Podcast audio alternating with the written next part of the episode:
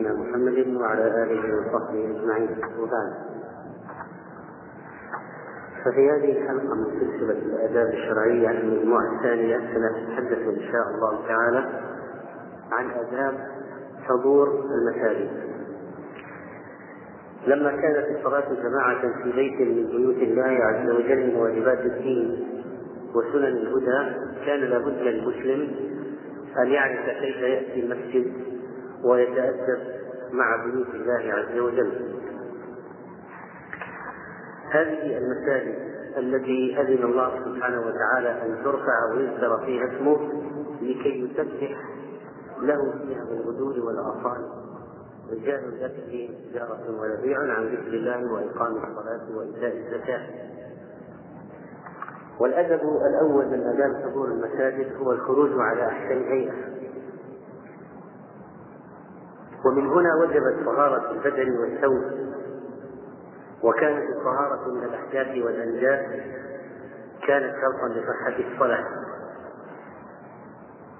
وكثير من المصلين لا يهتم أو يلقي بالا لحضور المساجد بالهيئة الحسنة وأخذ الزينة الظاهرة والرائحة الطيبة والسواك. والزينة الظاهرة يراد بها جمال الثياب، فينبغي للمصلي أن يلبس عند مناجاة ربه أحسن ثيابه في صلواته من غير تفريق بين صلاة الليلية أو النهارية أو صلاة فجر أو غيرها، لقوله تعالى: يا بني آدم خذوا زينتكم عند كل مسجد. وأهل العلم يستحبون للواجب المصيب على الثياب أن يتجمل في صلاته ما استطاع من ثيابه وطيبه وسواكه، كما قال ابن عبد البر رحمه الله تعالى. وأما الذين يأتون إلى المسجد في هيئة رثة ورائحة كريهة وثياب مهنة ورداء العمل وملابس النوم، فلا شك أن هؤلاء لم يكلفوا أنفسهم الاعتناء بأخذ الأدب اللازم في بيوت الله تعالى، وخالفوا قول الله: يا بني آدم خذوا زينتكم عند كل مسجد. فيتأذى المصلون بالرائحة وتذكر الأنوف للندم والعرق. ولو أن الإنسان أراد مقابلة شخص له جاه دنيوي لم يأتي بهذه الملابس، بل إنه يرتدي أحسن ثيابه ويتطيب بأحسن ما يجد، فكيف يهتم للوقوف أمام المخلوق ولا يهتم للوقوف أمام الخالق؟ ثم إن لقاء المصلين واجتماع الإخوان لا بد أن يكون فيه ما يفتح نفوسهم للقيا أخيهم، فإذا جاءت بلباس غير حسن فكيف تكون الألفة والإقبال؟ ثم أيضا إن هناك نفرا من عباد الله وهم الملائكة يتأذون مما يتأذى منه بنو آدم. وبعض الناس لا يكلفون أنفسهم بتبديل ثياب النوم عند المجيء لصلاة الفجر، ولا يحملونها عناء تبديلها، وربما أحيانا يخافون على الثياب أن تتأثر صياتها ويتبدل فصلها فيتركونها للعمل. وأما بيوت الله فلا يجوز لها ما يجب من الزينة، ومن الزينة ستر العاتق. ومعلوم أن ستر العاتقين ليس من ستر العورة، وأن العورة ليس منها العاتق. وقد قال عليه الصلاة والسلام: لا يصلين أحدكم في ثوب واحد ليس على عاتقه شيء، وفي رواية على عاتقيه.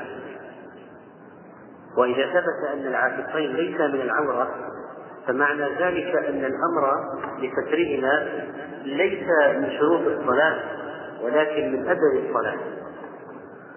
والمذهب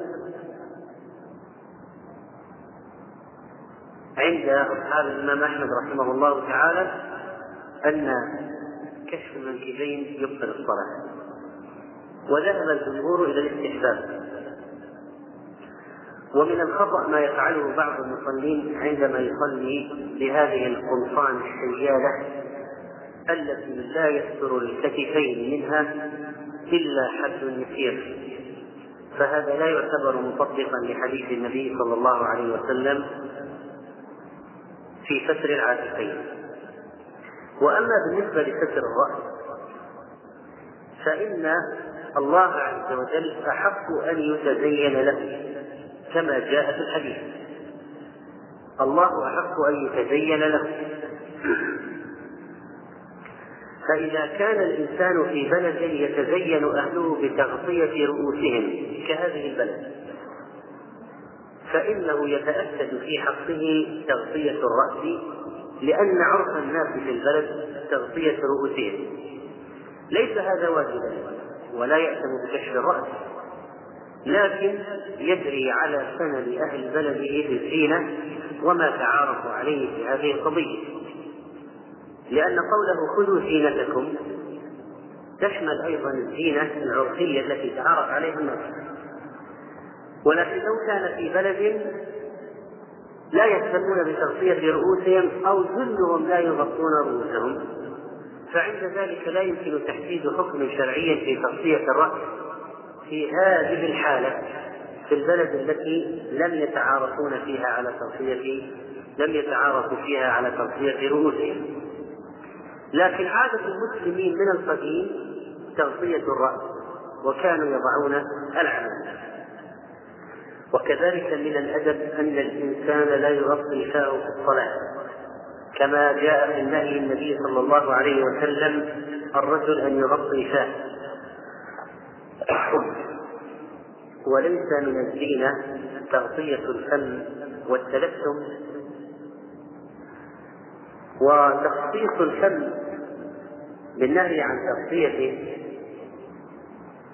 لعل من أسباب ذلك أن لا تختلف الحروف عندما تخرج في أثناء قراءة الصلاة، بالإضافة إلى أن ذلك ليس للزينة، فلا يخرج الإنسان عند أناس ويغطي فمه في اجتماع حافل، ليس من الزينة.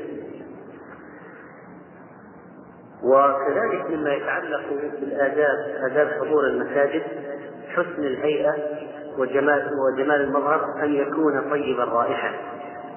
ولذلك قال عليه الصلاة والسلام من أكل من هذه الشجرة فلا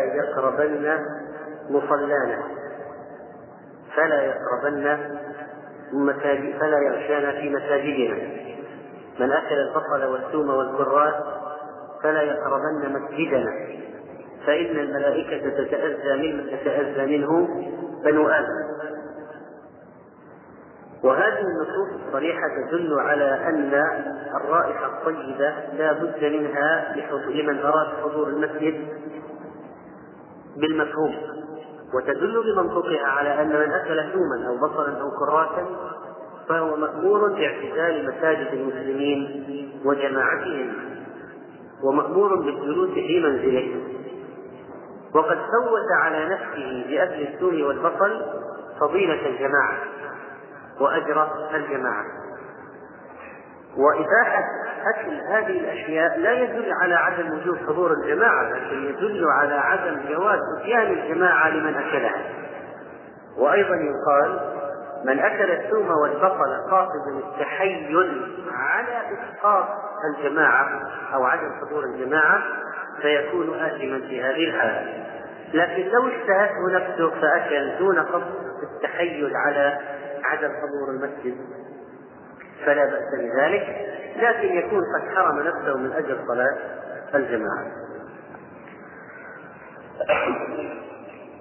وهذا النهي ليس خاصا بالجزء الداخل من المسجد، بل إن رحبة المسجد وساحة المسجد يشملها هذا الحكم أيضا، حتى ساحة المسجد لأن من المسجد فلا يدخل فيها وقد أكل ثوما أو بصلا أو كراثا.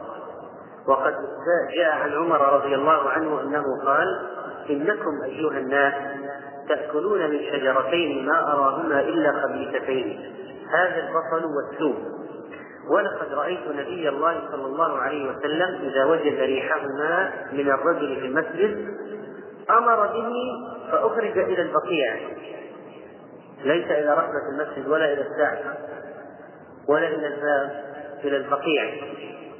فمن أكلهما فليمسهما طبخا، وإذا كان هذا البصل والثوم والكرات المباح في الأصل فكيف بشرب الدخان؟ لا شك أن ذلك يكون حراما وإثمه في إيذاء عباد الله من الملائكة والمصلين معلوم وواضح. وكيف يؤذي إخوانه في مساجدهم برائحة هذا المشروب الخبيث. ومن الأدب في حضور المساجد التسوق لأنه تنظيف للفم مما علق به من الروائح الكريهة، وقد قال عليه الصلاة والسلام: لولا أن أشق على أمتي لأمرتهم بالسواك عند كل صلاة، والسواك مطهرة للفم مرضاة للرب. وثبت أنه يفوق فرشاة الأسنان والمعجون من ناحية الصحة. ولو استخدم أمورا أخرى غير السواك من الفرشاة فلا، قد أدى جزءا من المقصود ولا شيء. ومن آداب حضور المساجد التبكير إليها وانتظار إقامة الصلاة والاشتغال بالذكر والنوافل. وقال تعالى: وسارعوا إلى مغفرة من ربكم. وقال في مدح عباده الصالحين الصحوة: يسارعون في الخيرات في بيوت أذن الله أن ترفع ويذكر فيها اسمه. وهذه المسابقة تكون حسا ومعنى، وتكون معنى لا حسا. والمسابقة على الأقدام حسا تقتضي الجري والسرعة، ولكن الجري هنا والسرعة ممنوعان من حديث آخر، فلم يبقى إلا أن تكون بمعنى الشغل ومراقبة الوقت والمبادرة والتفكير. وليس معنى سارعوا أي عليكم بالجري كلا. وقد كان السلف رحمهم الله يهتمون بذلك جدا، وكانوا يشتاقون إلى الصلاة وقلوبهم معلقة في المساجد. وقال عدي بن حاتم رضي الله عنه: ما دخل وقت صلاة قط حتى أشتاق إليه.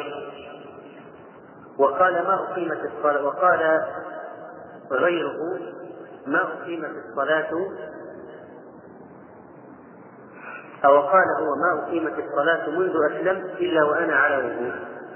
وكذلك قال سعيد بن المسيب رحمه الله: ما أذن المؤذن منذ 30 سنة إلا وأنا في المسجد. وقال: ما سمعت تأذينا في أهلي منذ 30 سنة، يعني لا يؤذن المؤذن إلا وأنا في المسجد، أنا أردد معه في المسجد. وما فاتته صلاة الجماعة 40 سنة ولا نظر في أخفائهم، ما نظر في خفاء مصلي. معنى ذلك دائما في الصف الأول. وقال: وكان الأعمش رحمه الله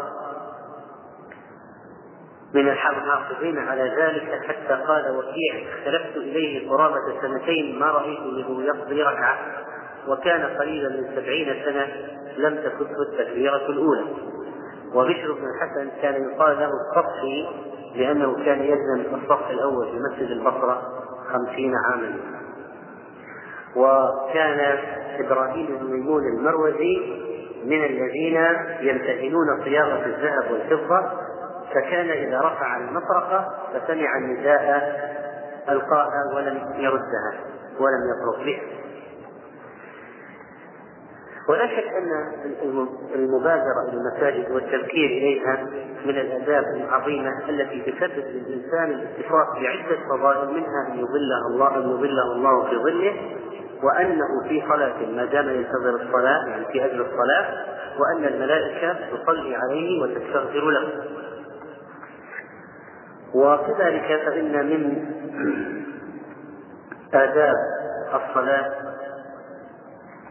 فإن من آداب الصلاة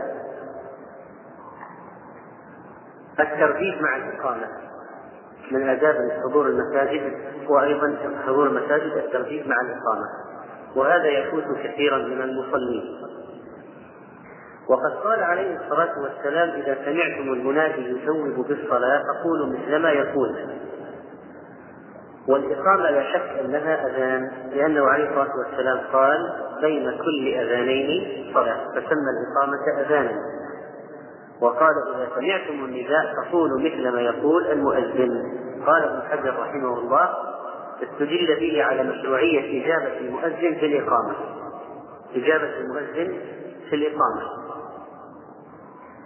وقول بعض الناس عند قول المؤذن أو المقيم قد قامت الصلاة يقولون أقام الله وأدامها مبنيا على حديث ضعيف فلا يفعل. وكذلك من ثمار المبادرة إلى المسجد والانشراع إدراك تكبيرة الإحرام، وقد جاء بالحديث الحسن أن النبي عليه الصلاة والسلام قال: من صلى لله 40 يوما في جماعة يدرك تكبيرة الإحرام كتبت له براءة من النار وبراءة من النفاق.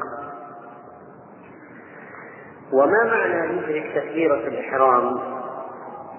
تكبيرة الإحرام أن يحضر تكبير الإمام ويشتغل عقدها بعقد صلاته، فإذا تدرك تكبيرة الإحرام مع الإمام بما يلي: أن يكون قائما في الصف عندما يكبر الإمام تكبيرة الإحرام، وأن يحرم بعده مباشرة. فإذا دخل المسجد والإمام كبر لا يعتبر أدرك تكبيرة الإحرام، وإذا وصل إلى الصف بعد ما شرع الإمام في الفاتحة لا يعتبر أدرك تكبيرة الإحرام، ولا أدرك تكبيرة الإحرام إذا أدرك الإمام قبل الركوع، ولا يمسك تكبيرة الإحرام إذا بقي واقفا في الصف بعدما يكبر الإمام ينشغل، لأن بعض الناس إذا كبر الإمام تكبيرة الإحرام بقي ينشغل بتعديل اللباس وعمل أشياء كثيرة حتى يشرع الإمام في الشراء وهو ما بعد كبر. فإذا متى تحصل هذه الفضيلة وهذا الأجر؟ إذا كان قائما في الصف عندما يكبر الإمام للإحرام وأحرم بعده مباشرة، عند ذلك نسميه أنه أدرك، ونطلق عليه أنه أدرك تكبيرة الإحرام. وبناء على هذا فإن الذي يتم صلاة نافلة كتحية مسجد وقد كبر الإمام شرع في الصلاة وهو لم يقم بعد الصلاة لا يعتبر أدرك تكبيرة الإحرام، لكن إذا كان في آخر الصلاة أنهاها خفيفة. ومن هنا يظهر وجه قول الذي ذهب إليه البعض من العلم أن الإنسان يقطع الصلاة إذا أقيمت الصلاة يقطع صلاته خطأ لكي يدرك تكبيرة الإحرام، لكن لو أخذ بالقول الآخر وتمها خفيفة له ذلك إذا كان في آخر الصلاة، أما إذا كان في أولها أو في وسطها يقطعها مباشرة لغير الصلاة. وهذا يدل على أن التذكير يجعل تحية المسجد قبل الإقامة بفترة، ولذلك يدرك تكبيرة الإحرام، لكن لو أنه تأخر فتكون تحية المسجد في وقت الإقامة أو جزء منها فلا يدرك تكبيرة الإحرام ربما. وكذلك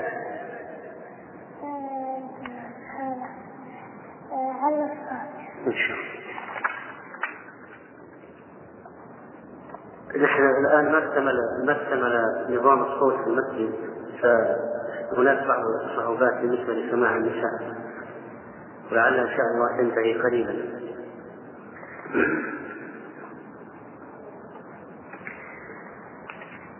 ومن الآداب أيضا الصلاة بخشوع، وهذا موضوع طويل وهو لفظ الصلاة بخشوع. ومن صلى صلاة لم يخشع فيها من أولها إلى آخرها أعاده دخل من تكبيرة الإحرام إلى التسليم ما حضر قلبه البتة ولا وعى شيء إطلاقا، فهذا يعيد الصلاة. أما من كان يحضر ويغيب فإن صلاته صحيحة، ولكن يفوتك من الأجر بقدر ما غاب عن صلاته، وليس لك من صلاتك إلا ما عقلت. ومن آداب الصلاة الدعاء، من آداب الخروج إلى المسجد، من آداب حضور المساجد الدعاء عند الخروج إلى الصلاة، ودعاء المسجد معروف: اللهم اجعل في قلبي نورا. ولكن هناك حديث قد جاء عن ابن عباس رضي الله عنهما قال: رقدت عند رسول الله صلى الله عليه وسلم فاستيقظ فتسوك وتوضأ. ويقول إن في خلق السماوات والأرض واختلاف الليل والنهار لآيات لأولي الألباب، فقرأ هؤلاء الآيات حتى ختم السورة، ثم قام فصلى ركعتين فأطال فيهما القيام والركوع والسجود، ثم انصرف فنام حتى نفخ، ثم فعل ذلك 3 مرات 6 ركعات. كل ذلك يستاك ويتوضأ ويقرأ هؤلاء الآيات، ثم أوتر في 3، فأذن المؤذن فخرج إلى الصلاة وهو يقول: اللهم اجعل في قلبي نورا، وفي لساني نورا، واجعل في سمعي نورا، واجعل في بصري نورا، واجعل من خلفي نورا، ومن أمامي نورا، واجعل من فوقي نورا، ومن تحتي نورا، اللهم أعطني نورا. رواه مسلم. فهذا يدل على مشروعية هذا الدعاء، وقد كان عليه الصلاة والسلام كما نقله ابن عباس قاله عند الخروج في صلاة الفجر بعد قيام الليل، فينبغي فعله.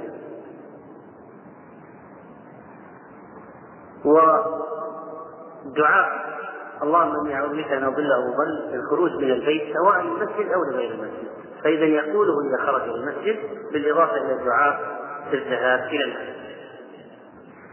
ومن الآداب حضور المساجد ان يمشي اليها بسكينه ووقار، لقوله صلى الله عليه وسلم: اذا سمعتم الاقامه فامشوا الى الصلاه وعليكم بالسكينه والوقار ولا تسرعوا، فما أدركتم فصلوا وما فاتكم فأتموا. رواه البخاري ومسلم. وفي رواية: إذا ثوب الصلاة فلا تأتوها وأنتم تسعون، وأتوها وعليكم السكينة، فما أدركتم فصلوا وما فاتكم فأتموا، فإن أحدكم إذا كان يعمد إلى الصلاة فهو في صلاة. وفي رواية: ولكن ليمشي وعليه السكينة والوقار. فهذا يبين الأدب في حضور المساجد. فما تعريف السكينة وما تعريف الوقار؟ أما السكينة فهي التأني في الحركات واجتناب العبث، يعني لو واحد ماشي المسجد وضرب يشوش على المسجد، هذا لا يعتبر أنه جاء المسجد وعليه السكينة مثلا، أو ينقض في مشيته، أو يعمل بأي شيء من العبث، يفرع الأصابع، يعمل حركات بيديه أو رجليه، هذا لا يعتبر أنه جاء المسجد وعليه السكينة. فإذا السكينة هي التأني في الحركات واجتناب العبث. وأما الوقار فقد عرفوه بأنه غض البصر وخفض الصوت وعدم الانتباه. غض البصر وخفض الصوت وعدم الالتفات. وإذا جاء إلى المسجد بهذه الصفات يكون قد حصل 3 أمور: أولا الراحة والطمأنينة، لأنه إذا أسرع ودخل الصلاة على هذه الحال من السرعة فإنه يدخل وقد حفزه النفس وسار نفسه، فلا يحصل له تمام الخشوع ولا الخشوع في القراءة، بخلاف ما لو دخل الصلاة وهو ساكن مرتاح، ويكون إلى الخضوع والخشوع أقرب. ثانيا أنه يكون قد امتثل قوله صلى الله عليه وسلم: فإن أحدكم إذا كان يعمد إلى الصلاة فهو في صلاة، يعني في حكم المصلي، فينبغي عليه اعتماد ما ينبغي للمصلي اعتماده، واجتناب ما ينبغي للمصلي اجتنابه. ثالثا يحصل له كثرة الخطأ التي يفوت منها شيء مع السرعة، وقد قال عليه الصلاة والسلام: إن لكم بكل خطوة درجة. رواه مسلم. وفي رواية: إذا توضأ أحدكم فأحسن الوضوء ثم خرج من الصلاة لم يرفع قدمه اليمنى إلا كتب الله عز وجل له حسنة، ولم يضع قدمه اليسرى إلا حفظ الله عز وجل عنه سيئة، فليقرب أحدكم أو ليبعد. فعلى المصلي أن يخرج بسكينة ووقار ويجتنب العبث ولا يتكلم بالكلام القبيح، وهذه السكينة والوقار مأمور بها عموما ومنهي عن الإسراع عموما، لا فرق بين أن يخاف فوات تكبيرة الإحرام أو يخاف فوات الركعة أو يخاف فوات الصلاة الكلية. فإذا لا يسرع ولا يهرول ولا يعمل، سواء خاف فوات تكبيرة الإحرام أو خاف فوات الركعة أو خاف فوات الصلاة الكلية، لأنه وهو يمشي إلى الصلاة هو في صلاة، فلا يليق به أن يهرول وهو في صلاة.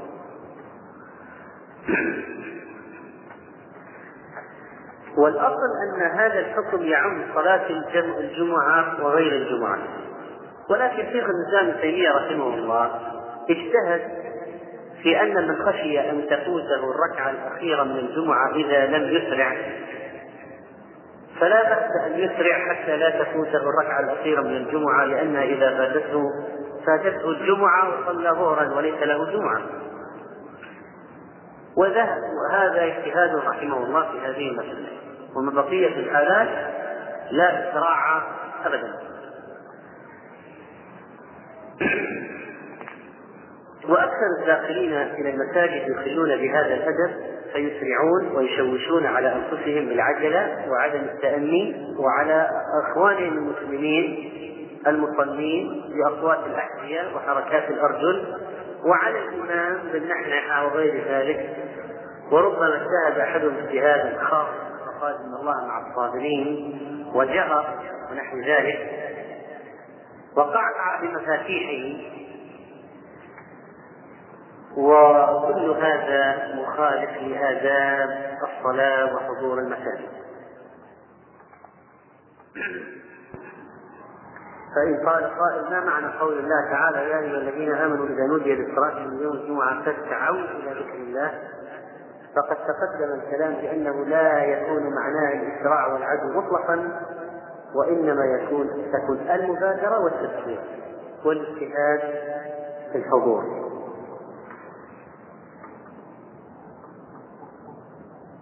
على أن النبي عليه الصلاة والسلام ربما أسرع لصلاة الكسوف بالذات، قام مسرعا إليها فزعا أن تكون الساعة.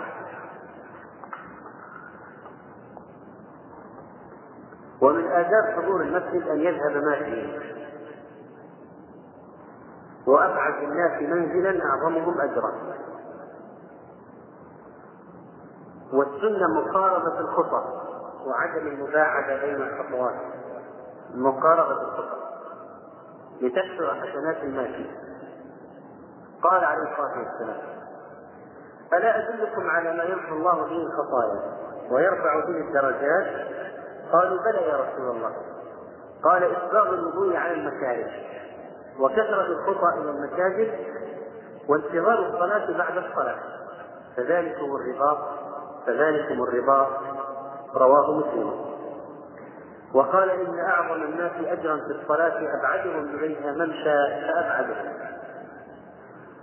ففي هذا الحديث دليل على فضل المنزل البعيد عن المسجد لحصول كثرة الخطأ، وكثرتها تكون ببعد الدار وتكون بكثرة التردد إلى المسجد.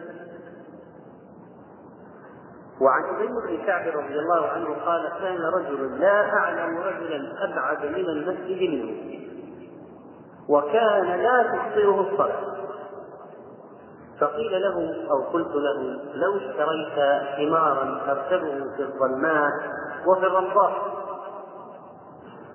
قال ما يسرني أن منزلي إلى جنب المسجد إني أريد أن يكتب لي ممشاي إلى المسجد ورجوعي إذا رجعت إلى أهلي.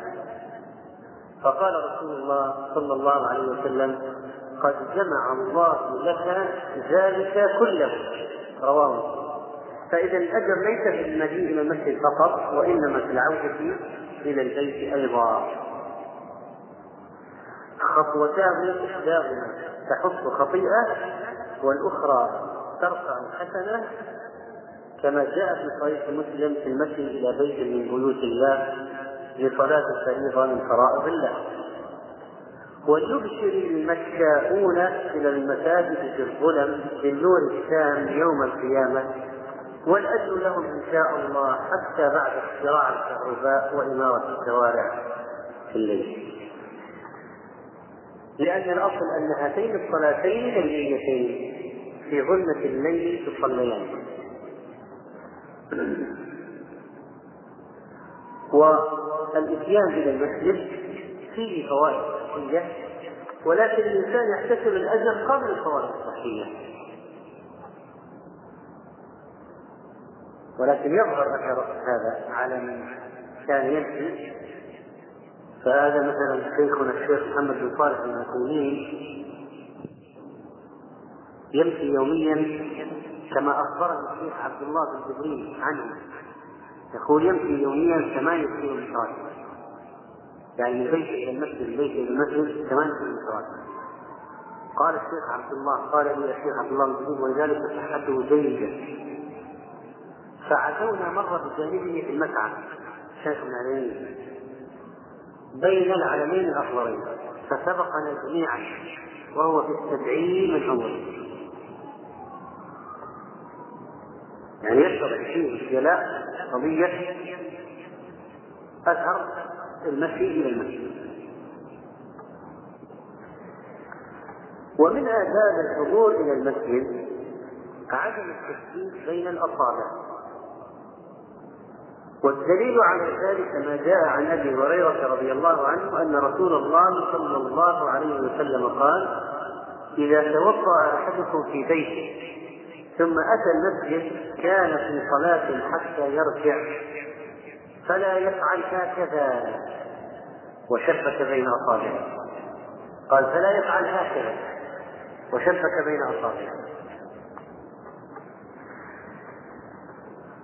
رواه الدارمي والحاكم، وكذلك جاء عن أبي ثمامة الحناط أن كعب بن عجرة أدركه وهو يريد المسجد، أدرك أحدهما صاحبه، قال: فوجدني وأنا مشبك بيدي في الطريق إلى المسجد فنهاني عن ذلك، وقال: إن رسول الله صلى الله عليه وسلم قال: إذا توضأ أحدكم فأحسن وضوءه ثم خرج عائدا إلى المسجد فلا يشبكن يديه فإنه في صلاته. رواه أبو داود وصححه الألباني. وهذا التشبيك عمله النهي عن التشبيك لأنه في صلاة فلا يليق وهو في صلاة أن يشبك بين أصابعه، وهذا النهي عن تشبيك الأصابع حال المشي إلى المسجد للصلاة. قال الخطابي رحمه الله: تشبيك اليد هو إدخال الأصابع بعضها في بعض والاستداف بهما، وقد يفعله بعض الناس عبثا، وبعضهم يقطع أصابعه عندما يجده من التمسك فيها، وربما قعد الإنسان فشبك بين أصابعه واحتذى بيديه يريد به الانشراح وربما استجلب به النوم فيكون ذلك سببا لانتقاض طهره. فقيل لمن تطهر وخرج متوجها الى الصلاه: لا تشبك بين اصابعك، لان جميع ما ذكرناه من هذه الوجوه على اختلافها لا يلائم شيء منها الصلاه ولا يشاكل حال المصلي. طيب، عرفنا إذن أثناء الحضور إلى المسجد لا يشبك بين أصابعه، سواء جعلهما أمامه أو خلفه أو على جنب أو فوق رأسه، بعض الناس يمشي هكذا، فهذه ليست حاشة ووقار. وإذا حضر إلى المسجد قبل الصلاة لا يشبكن بين أصابعه. طيب، أليس قد ورد أن النبي صلى الله عليه وسلم لما صلى صلاة نسي فيها قام كهيئة المغبط إلى خشبة معروضة في المسجد فاتكأ عليها وشبك بين أصابعه؟ الجواب نعم، والحديث متفق عليه. الجواب ما هو؟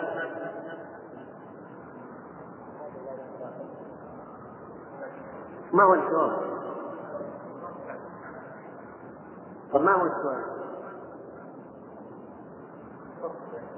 لا، أنا قلت أليس قد ثبت أن النبي صلى الله عليه وسلم لما نسيت الصلاة قام إلى خشبة معروضة فاتكأ عليها وشبك بين أصابعه؟ بل أنا قلت نعم يعني ما حصل. فأليس جوابها بل في حال الإثبات بل. فكيف إذا نوفق بين هذا وبين ما تقدم؟ فالجواب إن التشبيك هنا قد حصل بعد انقضاء الصلاة، فهو في حكم المنطلق من صلاته، فيكون النهي إذا خاصا بمن جاء إلى المسجد وبما كان قبل الصلاة. وأما ما حصل بعد الصلاة أو إذا جلس الشرح بعد الصلاة وقال مثل المؤمنين كمثل الجسد الواحد شبك بين أصابعه فلا حرج في ذلك. وكذلك فليس من الأدب أن يفرقع الذي يأتي إلى الصلاة أصابعه ولا يفعل ذلك في المسجد ولا في انتظار الصلاة، لأنه ليس من السكينة ولا من الوقار ولا من الخشوع. غمز المفاصل حتى تصوت هذه قطعة الأصابع قد جاء عن سعد مولى بن عباس قال صليت إلى جنب ابن عباس فقطعت أصابعي، فلما قضيت الصلاة قال لا أم لك تفقع أصابعك وأنت في الصلاة. رواه ابن أبي شيبة وحسن الألباني إسناده في إرواء الغني. ومن آداب حضور المساجد تعاون عليه، والمسلم مطالب بنظافة جسده ولباسه وصيانة المساجد عن الأوساخ، ولا يخلو الطريق إلى المسجد من وجود أوساخ. والصلاة بالنعال قد ثبتت عن النبي عليه الصلاة والسلام، وهذا محله ما إذا كان المسجد مفروشا بالحصى أو صلى في رحبته على البلاط أو على الرمل أو صلى في الصحراء في السفر أو في مصلى العيد غير المغرب. وفي هذه الحالة يتأكد قبل أن يدخل إلى المصلى أو مسجد العيد أو المسجد المفروش بالحصى أو مكان الصلاة الذي يصلي فيه في الصحراء أو في السفر أن ينظر من عليه، فإذا رأى ما يريبه فليدركهما بالتراب، فإن التراب لهما طهور. فمسح النعل وجلسها بالأرض مطهر لها من القدر والأذى. وأما بالنسبة للمساجد المفروشة فإن من إتلاف الفراش أن يصلي عليها النعال، ولذلك لا يفعلون لأن هذا السجاد وقف على المسجد فلا يتلف ولا يعرض لما يتلفه. وإذا أراد أن يضع نعاله داخل المسجد فلا يؤذي بهما من أمامه ولا من عن يمينه ولا من عن شماله ولا من خلفه، فإن يجعلهما بين رجليه بين قدميه. هذا المكان الذي لا يوجد أحد، إذا احتاج أن يدخل بالنعال في المسجد يجعلهما بين قدميه. فهذا من آداب حضور المساجد. إذا صلى أحدكم فخلع عليه فلا يؤذي بهما أحدا ليجعلهما بين رجليه أو ليصلي فيهما، رواه حديث صحيح. ومن آداب حضور المسجد تقديم الرجل اليمنى عند الدخول لما جاء عن انس رضي الله عنه انه قال: من السنه اذا دخلت المسجد ان تبدا برجلك اليمنى، واذا خرجت ان تبدا برجلك اليسرى. اخرجه الحاكم وقال صحيح على شرط مسلم. وهذا كما شرع موقوف وليس بمرفوع. قال ابن حجر رحمه الله: والصحيح ان قول الصحابي من السنه كذا محمول على الرفع. البخاري رحمه الله في صحيحه قال: باب التيمم في دخول المسجد وغيره، وكان ابن عمر يبدأ برجله اليمنى فإذا خرج بدأ برجله اليسرى. ثم ذكر حديث عائشة رضي الله عنها بلفظ: كان النبي صلى الله عليه وسلم يحب التيمم ما استطاع في شأنه كله، في ظهوره وترجله وتناعله. فالبداء باليمين عند دخول المسجد لأنه محل طيب يمتدى فيه اليمين. وقال ابن علان: وخصت اليمنى بالدخول لشرف المسجد، واليسرى بالخروج للأشياء، لأن الخروج نفسه من المسجد ليس كالدخول. وهذا مما ينبغي الاعتناء به كالآداب كسائر.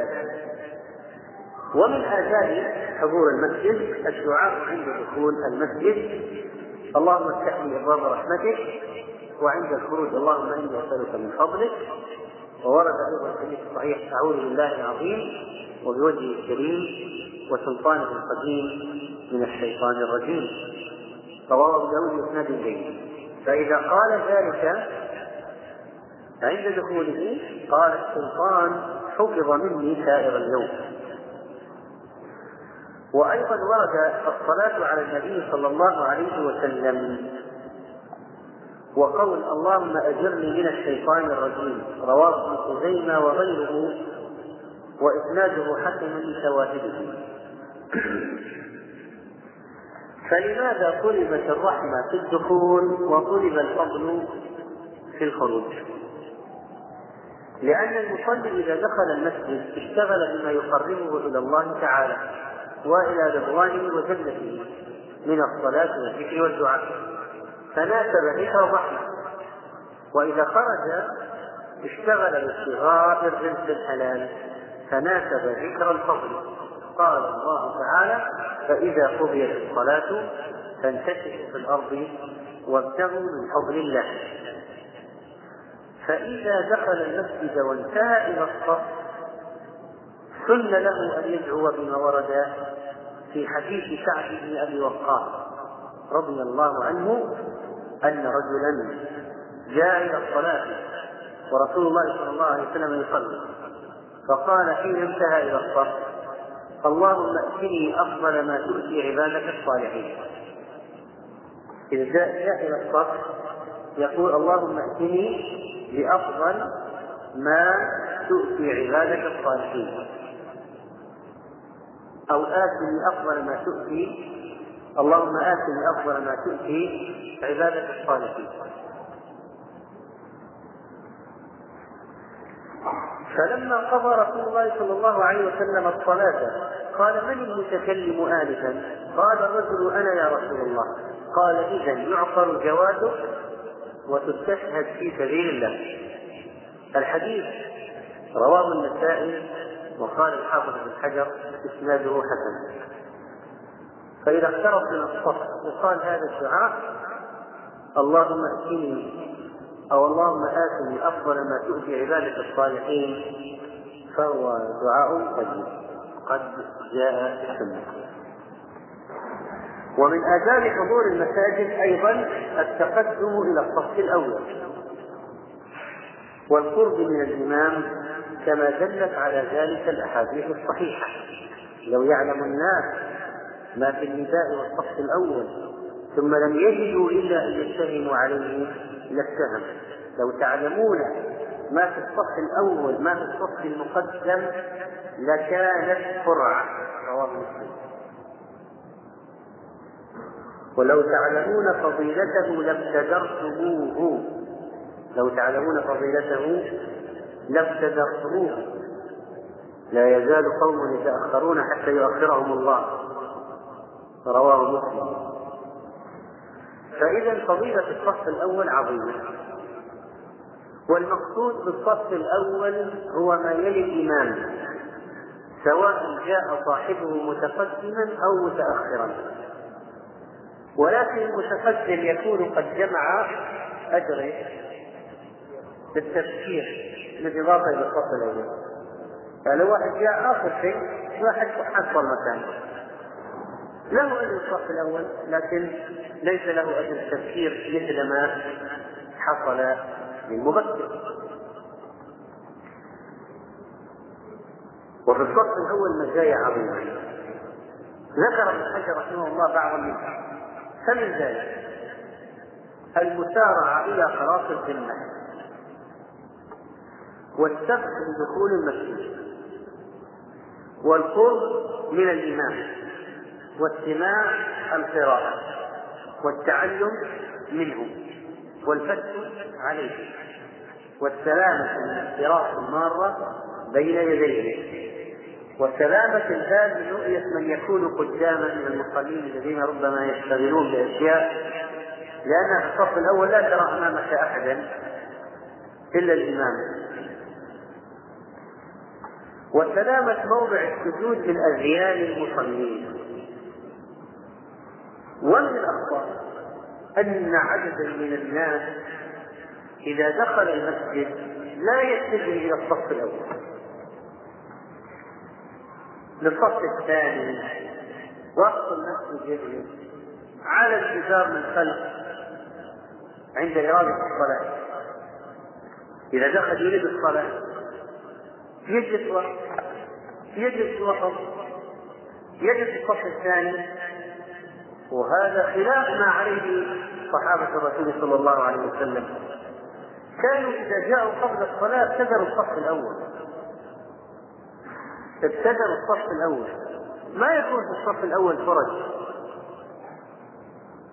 يتسع لأشخاص ويبدأون بالثاني أبدا، خلاف ما عليه الناس اليوم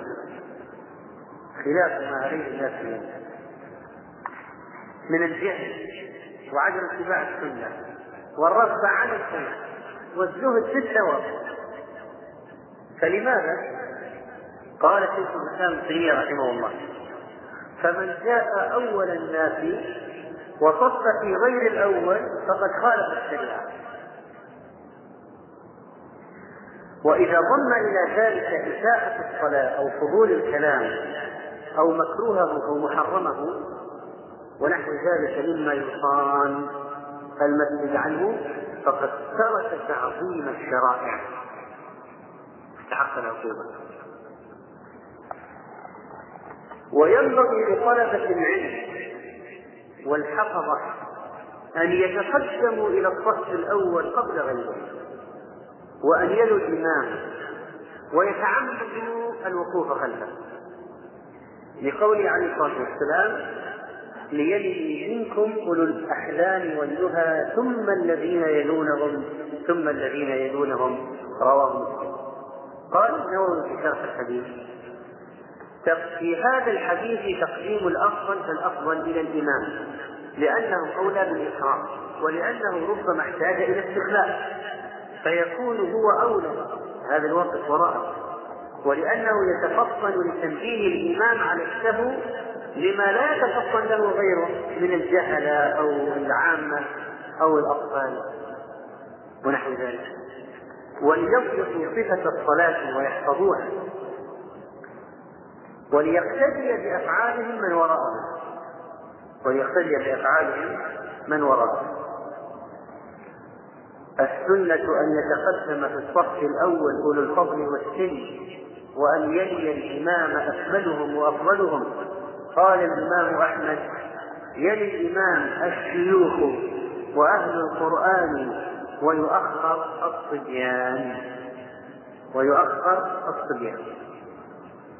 فإذا التفت الإمام فرأ وراءه صبيا فقال له: يا ولدي تأخر أو اذهب إلى آخر الصف. فليس هذا من التعسف وقلة الأدب أو الذوق كما يسميه بعض الناس وعدم احترام مشاعر الأطفال، لا، هذا الحفاظ على تطبيق السنة ليلي منكم أولو الأحلام والنهى. وليس الأطفال والصغار لأنهم أقرب من العبث ولا يعون الصلاة وعيا تاما بحيث يفتح على الإمام أو ينبه الإمام إذا أخطأ أو عنده فقه وعلم يعرفون كيف يتصرفون.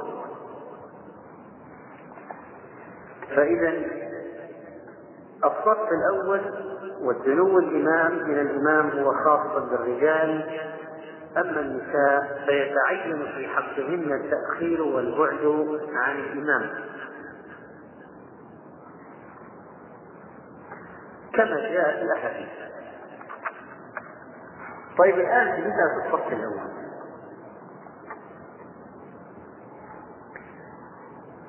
أي الصف الأول في المسجد الحرام؟ معلوم أن المسجد الحرام فيه دوائر حول الكعبة، فأين الصف الأول في الحرم؟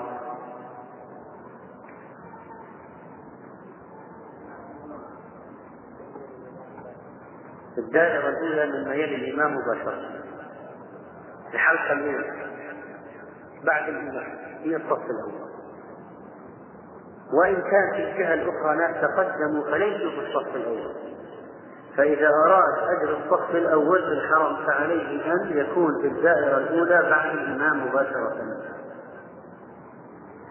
لأن الإمام قد يصلي في مكان مظلل، قد يصلي أمام بعض المصلين يصلون الكعبة من الجهة الأخرى.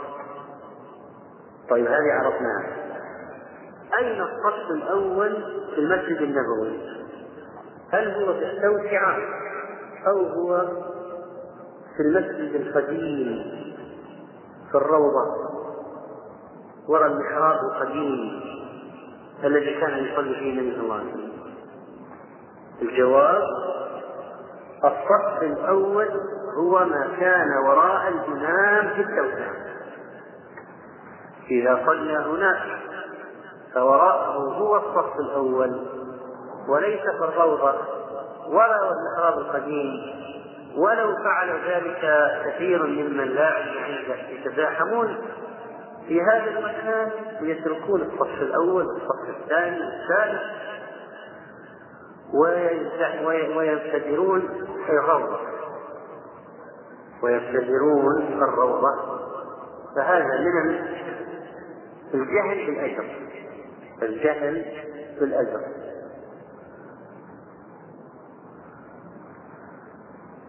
الروضة ورد فيها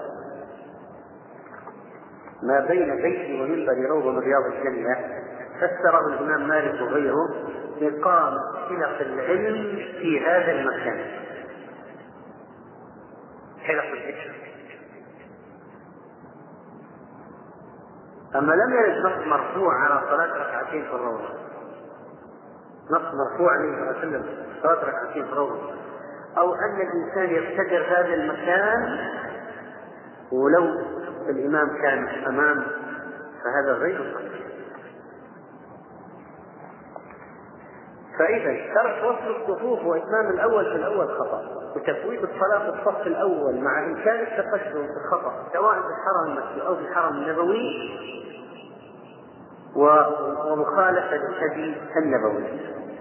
قال شيخ الإسلام ابن تيمية رحمه الله: وقد جاءت الآثار بأن حكم الزيادة في مسجده صلى الله عليه وسلم إضافات توسعات، أن حكم الزيادة في مسجده صلى الله عليه وسلم حكم المزيد، تضعف فيه الصلاة بألف صلاة، كما أن المسجد الحرام حكم الزيادة فيه حكم المزيد، فيجوز الطواف فيه، يعني لو وسعوا المسجد يجوز الطواف فيه، والطواف لا يكون إلا في المسجد، لا يكون خارجا عنه.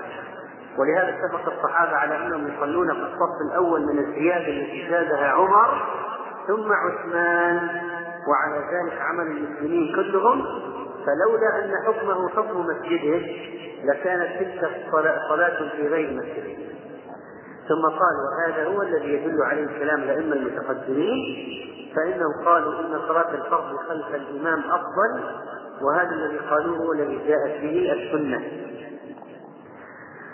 وإذا كان كذلك فيمتنع أن تكون الصلاة في غير مسجده أفضل منها في مسجده، وأن يكون الخلفاء يصلون في غير مسجده، لا يمكن أمر يكون يصلي في غير مسجده، لما وسع دخل صار الصلاة في مسجد النبي عليه الصلاة والسلام. وما بلغني عن أحد من السلف خلاف هذا، ولكن رأيت بعض المتأخرين قد ذكروا أن الزيادة ليست من مسجده، وما علمت له في ذلك سلفا من العلماء. طيب، هذا الآن الجزء الأول من أحكام أوقات أيها الإخوة، لم تكتمل بعد مادة هذا الشريط، ولذلك نرجو أن تتابعوا ما تبقى من هذه المادة على الشريط الثاني.